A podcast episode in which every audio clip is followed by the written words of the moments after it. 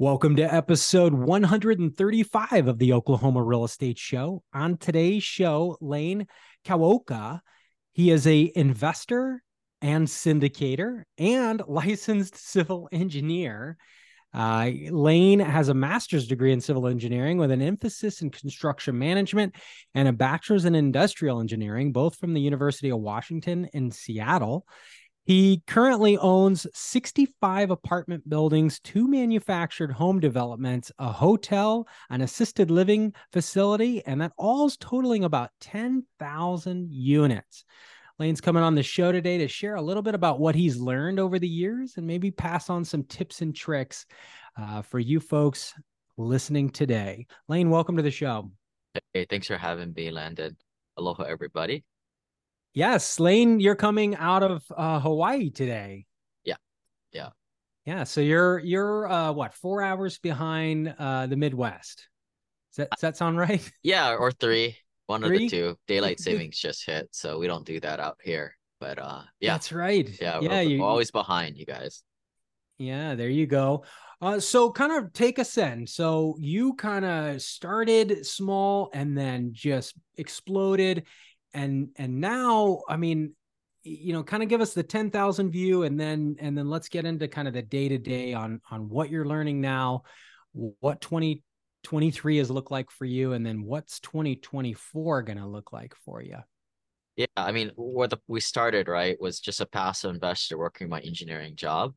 Um graduated college back in 2007 bought the first house to rent out in Seattle 2009 um and through this time just was saving up my money to put 20% down payments never did any of the wholesaling stuff never did any of the uh, fixer flips just uh, started buying rental properties. And then you know as everybody knows seattle is very high priced area such as california. The numbers just don't work.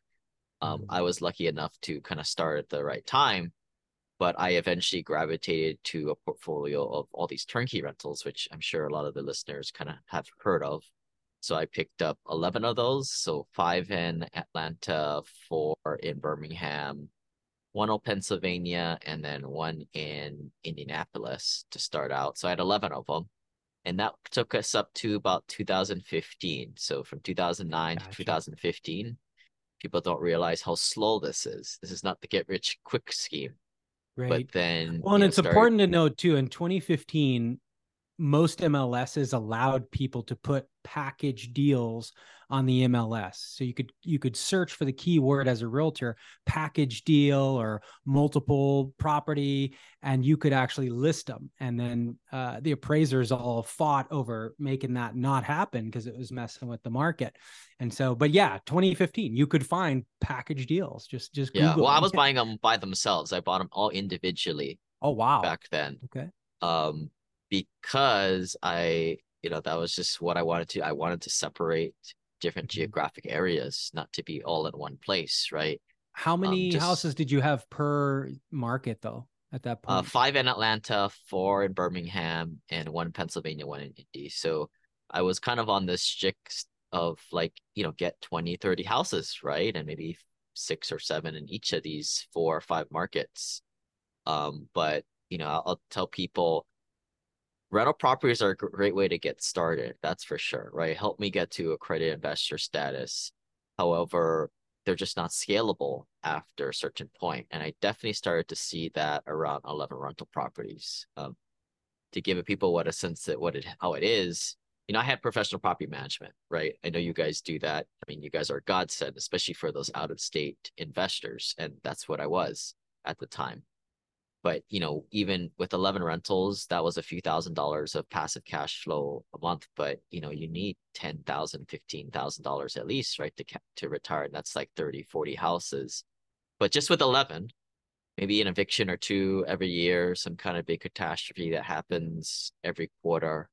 You know, of course, Landon's guys are, you know, taking care of all those headaches for me. But at some point, it does become a little bit, a bit of a headache for the landlord or the owner to kind of bird dog the property manager to do all this stuff. And and mind you, I had you know four geographic areas that I had to work with, four different property managers. So I started to realize, hmm, this is becoming a quit of a bit of a pain in the butt to manage all these properties remotely. And that was kind of where I started to interact with other accredited investors and start to learn about syndications and private placements and being a passive investor in, you know, more commercial assets, right? Bigger deals. Okay, so that brings us to what, 2017? Yeah, about 2015, 2016, I kind of knew the writing was on the wall and I started to search for, you know, you know, what does a guy do when he owns rental properties? You know, he goes looks for something bigger. That's an apartment, right? So we get into the multifamily apartment investing world, and you know, kind of started to learn about that. Started to realize that you know they are a lot more scalable when you're able to get a you know 60 unit. Now you're able to have a leasing agent there on site at the property all the time, but you know, once you get about 100, 150 units, now you're you're getting a lot of great economies of scale. No longer are you getting gouged by plumbers who come on there and you know, you know, you have those people on salary and staff. You know, you have HVAC people or people who are HVAC trained to knock out those those little issues here and there. And you get a lot of these economies of scale. And instead of a house, which is very unique asset, they're all different. You know, apartments for the most part are boxes, right? Interior boxes that you're renting out. So yeah. keep so keep going. So you so you got this first one, 65 units. I'm assuming you sold all your single family. Did you sell all the single family and like 1031 into a multi-unit? What how did that um, happen? No, I, I mean I, I had money to go into as a deal as a passive investor. You know, normally it takes 50 grand and I just wanted to try it out, right? Because it was a big difference when I was kind of the landlord myself operating the asset. And then when you give up mm-hmm. control, right, as a passive investor, the nice mm-hmm. thing is you don't have get the debt in your own personal name and you don't really have to do anything, but it is a big step, right? Um, signing all these PPM documents and then kind of giving up control, right, and oversight. So mm-hmm. there has to be a lot of trust, you know, with the people that you're working with. But you know, I I had the ability to invest in some deals, figure out who were the right people to work with, and then around 2016, 17, I started to divest my single family homes, which luckily had appreciated and then started mm-hmm. to go all into um, a more of a, a, a, securitized kind of form with syndications and got away from all direct ownership of, of rental properties. And at this point, you're still W 2 or still doing your primary job. And then this is money that you like are self-directing in an IRA or what what were you uh, most I mean, of this was, cash. I mean I, you know I was in my 30s right? And I, what I tell most of my investors these days is like I don't for most people unless you make over $360,000 adjusted gross income and you're older um it retire these retirement accounts don't really make sense to me because you're just delaying taxes and you want to pay your taxes now while your tax bracket is lower while everybody's tax brackets is lower, right? I think taxes will go up in the future. And you want to invest in these types of arrangements where that's the that's the losses. only way they've gone is up. So I mean, yeah, I mean, yeah. essentially putting your money in right. in the 401k or these deferred payment plans is like giving the IRS a blank check to tax you on whatever the heck they want you in the future. Nice. That's an interesting way of thinking of it. Yeah. I mean, unless you're older and you're right on the doorstep of the retirement age where you don't get hit up with a 10% penalty, it just makes so much more sense to just pay the right. piper, take it out now. And and when I started to interact with other accredited investors and you know, in these syndicated deals, you can do what's called a called a cost segregation, where when you know, when I think a lot of listeners know you can deduct 127th of the value of the, the property of the right, improvement sure. portion every year is depreciation, which is great, mm-hmm. but it's super well, not, slow. Not just you can, you have to. You have to. A lot of people think, oh, well, I'm not going to take the depreciation. Well, you will, because when you sell it, they're going to recapture it whether you took it or not. Like, yeah. That's the that's the caveat to depreciation. The IRS takes it. I mean, you're forced to take it. Yeah, no, so you're, let's let's not exactly that. right. I mean, whether you take it or not, but but I mean, you can with these larger syndicated deals a cost segregation can be done typically costs like five ten thousand dollars to do that but on a large 100 200 unit apartment what's eight grand that's nothing mm-hmm. and with that you can take you know, I've seen one third of the property written off all in the first year. What this does individually for our passive investors is makes a huge, huge amount of passive losses the first year, maybe 10, 20 times the amount you would have gotten otherwise. And now this this creates a whole bunch of negative passive losses, which you can go and attack other passive income on your sheet but if you're doing rep status, real estate professional status, now attack other mm-hmm. other income that you have on there, maybe from your day job, which which could be hard to prove for a lot of folks. Um, that's a hard that's a hard one. That's getting more, more and more hard with the hour requirements and stuff. So let's just kind of summarize real quick for those that may just say like, man, I don't even know what you're talking about. So what I what I think you're talking about is a group of folks getting together, pooling their money, and purchasing a multi-family apartment complex. We're talking 100 unit, 200 unit, 300 unit, 500 unit, 1000 unit, and all pulling their money to buy it with a plan in place that they're either going to sell at a very precise time or at a precise income or whatever. And then they're all sharing the tax benefits and the expenses along the way of that purchase. And what he's saying is, is when you buy a hundred million dollar apartment complex, let's say, you're dividing that by 27 and a half and then each member depending on what share they have is then writing off that that depreciation on each year's taxes. And the good thing about it is you never had to spend any money to get that expense right? Depreciation is something that requires no spending. Uh, you know as, as business owners we got to go buy a golf cart right to write it off for the golf club right? No nothing needs to be bought here for depreciation. So yeah it's uh, actually better did i say that, that right? it's not yeah. 127th but it's one third the first year. Wow. So 10 10 times 15 times something like that the first year yeah um and I mean, you could cost seg your little single family home, it just won't be cost effective, right? On that scale. But right. this, you know, this is the the bonus depreciation, and you know, bonus depreciation is going away over these next few years. But this mm-hmm. also brings in the more aggressive depreciation, totally legal, right? But when you have a larger property, you can now itemize the different dates of the asset. And you Super say te- kind of so technical, for they're listening, but and but they're what what type of income range benefits from this? You said 360, but you were talking about IRA. Like if you make less than 360, you should probably not be investing in in like your long term retirement accounts. Kind of run me through that again as far as like where are we yes. talking? What kind of tax yeah. burden or, or liability should you have to start thinking this way? Well, everybody should right? Because if you're using Roth IRAs, IRAs accounts, or deferring your taxes, that's like playing checkers when the wealthy are playing chess. What I'm talking about is your adjusted gross income driving that down based off of you have passive income. You you can knock that out with passive losses. Or I I would disagree with it, what you said earlier. It's rep status is something everybody needs to be looking at if not, it's kind of going behind your back and you're may- probably missing out on a big opportunity there. And it would likely, I would say 95% of our investors change their CPA because most of the CPAs just don't understand this stuff. Now, that said, mm-hmm. I'm not a CPA, right? Right. That, right. Then again, I don't have a job like some of them right? But sure. it's important to kind of work with the right CPAs, right? Which kind of we found. So uh, obviously, obviously, if you're if you took the standard deduction and you take the standard deduction, right?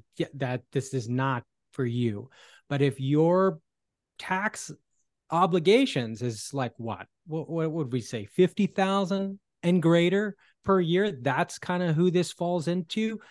What I mean, yeah, get, I mean, I would say if you're this. if you're prop if you're probably over a couple hundred thousand dollars, probably would make sense the brain damage to to get really start to educate yourself on this, or if not, at some point your income will increase, right, in mm-hmm. the future. Okay, so let's fast forward. Interest rates are climbing. We're now in a world where syndications may not work, right?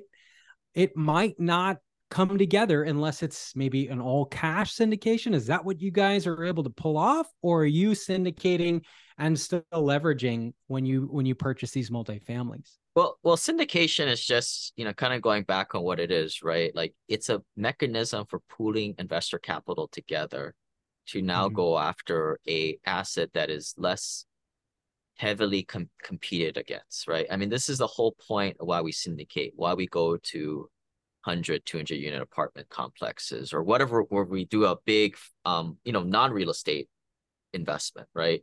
Because we want to get away from the small players buying $1 million or less or $5 million or less properties, the duplex, mm-hmm. triplexes, quads, 16 units, right? It's very competitive in those spaces. What we want to do is rise above that crowd, get around the crowdiness, and get to there where there's a little bit less competition. We can syndicate anything. It could be apartments, self storage. It could be a bunch of pizza franchises. It could be a bunch of buying a bunch of engineering firms, professional services, or law firms. You can syndicate anything. So right now, with interest rates high, real estate is heavily impacted by real estate. Like right now, like I haven't really bought anything since last summer because you know interest rates are high per the Fed.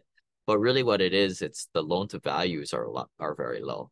There used to be I could get seventy percent loan to value, but when loan to values are fifty percent, like how they are now, I have to bring more capital to the table, even with, um, you know, like prices went down like thirty percent commercial real estate for the most part, right? Even with price discounts, even if I can get a 30, 40 percent price discount, I still have to bring more to the table because the loan to value requirements require me to do that and because i'm a at the end of the the the deal kind of guy right? What are the numbers? What are my returns? A lot of that is heavily impacted based on how much capital right my initial investment right? So that's why we haven't really been doing real estate. Normally as we've done as value add.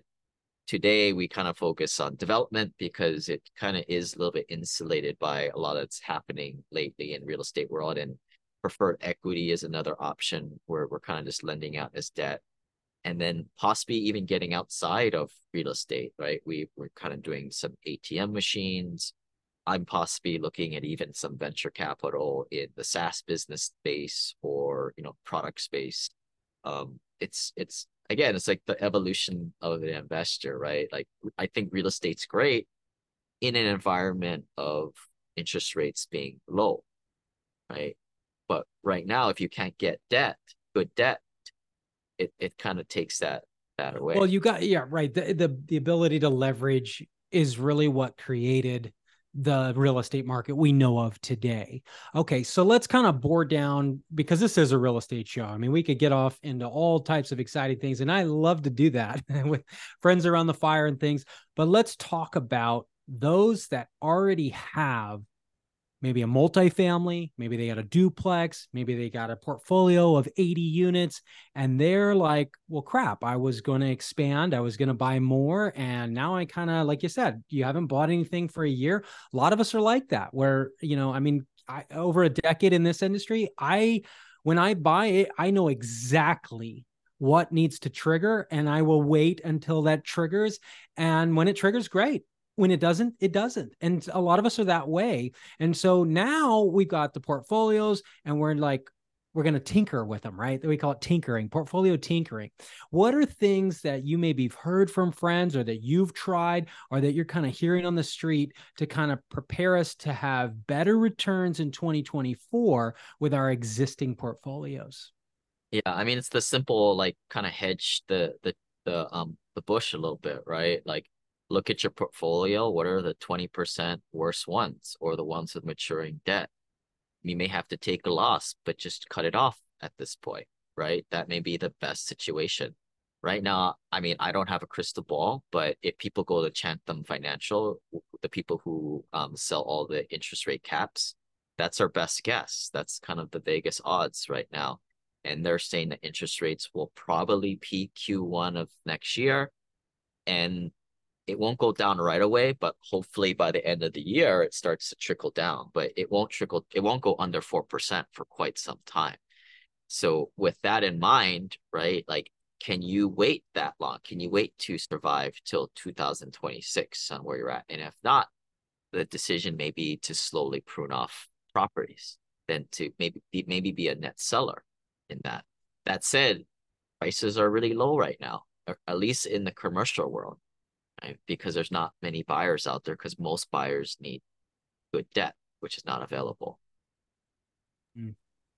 That's a really good point. So let's kind of a let's kinda- logjam, right? Right. It, it- it is a log jam, but for those that did make good decisions over the last three, four, five years, and I met with one today that that, you know, I mean, just the amount of wealth that was generated in the last few years is insane. And these folks, by all means, eh, no, but you know, a lot of them are not hurting, right? Like it's it's it's wonderful. But what they want to do is be able to kind of be ready for that 2024, 2025, where what we keep saying in the industry is a lot of the younger kids are saying to hell with buying, right? Like they're not even thinking of buying anymore. It's all about what rental can I get and how can I rent and what can I do with my rental and you know even manufacturers coming out with these new things that are stickers on backsplash you know you rent a property you don't like the backsplash you can put a like a wallpaper kind of thing on your kitchen backsplash to customize it while you're renting right? So like we're we're kind of gearing up to have this new movement where the young generation just kind of stops looking forward to buying their own home and is more uh, what we call like the more portable where they just rent and then that's all about traveling and experiences in life.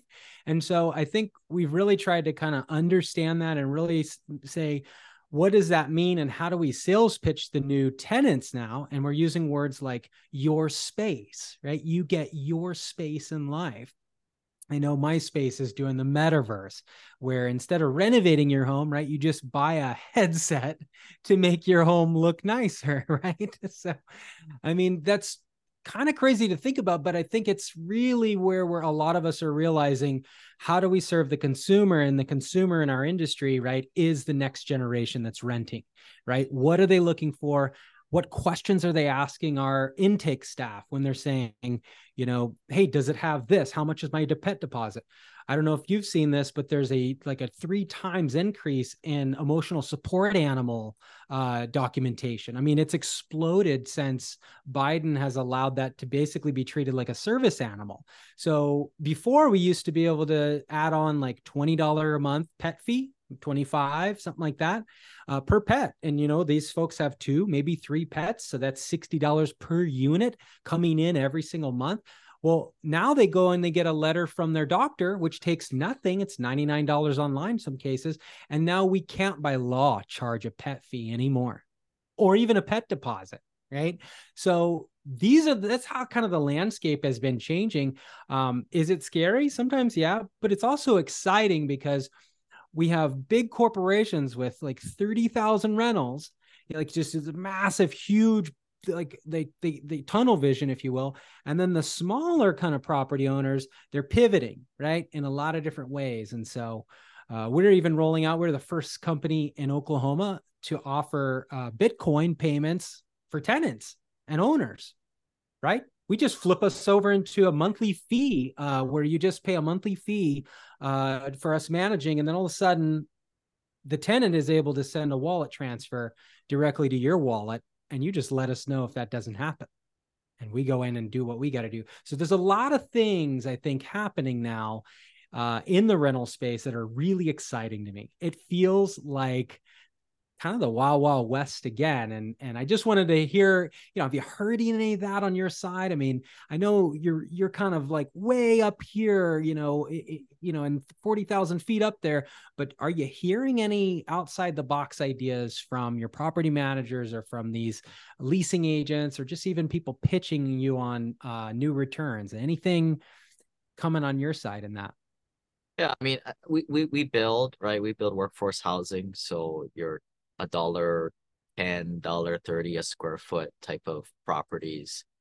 I mean, definitely the one trend is people don't really need big spaces and they would much rather have, you know, my new build at 900 square feet, one bedroom, than a 1200, 1400 square foot house that's old, that's 50 years old. They would rather have new and small than old and large. Um, I think that is definitely a trend. And like you kind of said, it may not be huge, but they put their stupid glasses on, their lenses, or Apple Pros, then they don't, which cost them two months of rent maybe, then it Right. doesn't matter, right? I mean, that's definitely a trend. I mean, long term, the, the fundamentals haven't changed. The population is growing, especially the lower middle class. And that's kind of what we invest in, right? We don't build luxury apartments.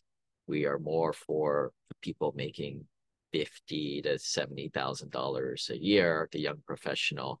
And then of course we have our class B assets and some class C, right? So I mean it, it there a population that's, you know, growing um, you know, a lot of immigrants coming in. It's always that that lower middle class that I think is the underserved population that we kind of focus in on. What now? So there's two main ways to kind of get uh, occupancies filled, and this is something that when we look at like buying a, a large portfolio that a lot of people don't drill down into, and I feel like it gets missed, and that is let's look at some of the applications to try to understand how they were able to fill that vacancy at that price right? Because i'll have some property managers or some portfolios come in and it'll say you know well we're 100% occupancy at really good market value like up the top market value. But then when i drill down i'll see well they were accepting 575 credit scores right? Or they were waiving deposits or they were doing six month leases, right? And so then we get okay, well, you're at twelve hundred dollars a month rent or whatever that whatever that that nice you know nineteen hundred dollars a month rent, but really. What did you trade to get that? Right. So I feel like that discussion really needs to be kind of on the table now when we're trying to decide, like, okay, portfolio evaluating what's it full of and what does it take to keep it that full and like who is our end consumer when we look at multifamily, a lot of times people forget that the allure of multifamily is trying to find a tenant that has a uh, a psychology of wanting to live in a community that's tight, that's small. Perhaps it's someone that likes the security of having a lot of people around, or they like the pool, right? The amenities, the the the gymnasium that's there. They can cancel their their gym membership and they they can go right on site here and those things, when you're transitioning from single family home directly into multifamily, big housing, you might miss that, right? Like that's a that's a subtle thing. Like for example, we're, we're we just took over a new apartment complex, and I and a lot of times like I'm in duplexes a lot, I'm in single family homes, and when I hear tenants call in and they're saying, you know, they want to speak to a manager, right? And I'm on the line, and they're saying things like you know, no one else in the complex is doing this, right? The, the bandwagon theory, you know, like those are things that if you're not used to that, it'll catch you off guard because a tenant in a single family doesn't say the words, well, no one else on my street is doing that, right? Like not, they don't say that, like, right? But in an apartment complex, they are. Hey, I'm not, my rent's higher, higher than everyone else's next to me. Or, you know, no one else has to park their car here. So very interesting metrics. I kind of love that about multifamily, where it is a different psychology. It's like a beehive kind of thing. And I think if you can really drill down on that, there's a lot of outside the box ideas that I think would really capitalize uh, your investments if you could just really, um, you know, sit down with the property managers, listen to what they're saying, and then throw kind of your, you know, you're an engineer, for example, you know, just all the thoughts of, how do we make somebody's life a little bit easier and what are their pain points? And also one more thing on that note um, the if you eliminate all the pain points and this is what we ran into with um, yard size like we we increased some yard size on, on another project and we actually lost tenant uh, retention uh, because it was a little bit too much right? So like you said before they would rather have newer stuff in a smaller uh, place, um, you really got to understand who your end consumer is because if you go in and you value add the wrong things, now you've actually limited yourself in the future. So you really got to ask those questions and then look between the lines of what the person's really asking for. So, all right, I'll that's my rant. Yeah. Anyways, I, mean, I, I yeah, would say like jump in here. from from apartment perspective. Mm-hmm. I mean, going back to like the numbers, and you can kind of see from like if you spend X amount on marketing from the normal channels, this is what's nice about apartment investing. There really isn't too much emotion to it. It's very uh, institutional system, right? Getting leads, people apply, they go to the website, they come around, they apply to these marketing channels. You have X amount of people that come in and apply, and then from there you see who's qualified, right? Like we'll typically have commercial property managers vet these people, and it's very standardized. Um, so you can see from the numbers coming in and you can do this apartments because in a way they're all renting the similar product where houses are completely different, right? You're going to have two people put in applications for this one, seven for this one. It's all over the place, it's just not like a steady state system. But for apartments, it's pretty much you know that they're pretty much looking maybe a studio, maybe one bedroom, but they're pretty much all the same product at different price points. So you can kind of tell based from an analytics standpoint all right, if I'm getting 50% of my tenants who can't even freaking pass the, you know, the the income test, what is that telling us about either our marketing channel or maybe we're just doing running doing a, a downward spiral and our rents are too low and we're just attracting the wrong kind of people and it's a race to the bottom right some people think that it's like well if your occupancy is a little low then just drop the price yeah, yeah, that makes sense, right? But there comes a point where if you drop the price, now you start to attract some of the riffraff that shouldn't be living there in the first place, and you're just going to drop the price. Where in most cases, what we found, it's you keep it the price, the market price, and you just got to hold the fort and wait until you get the right people.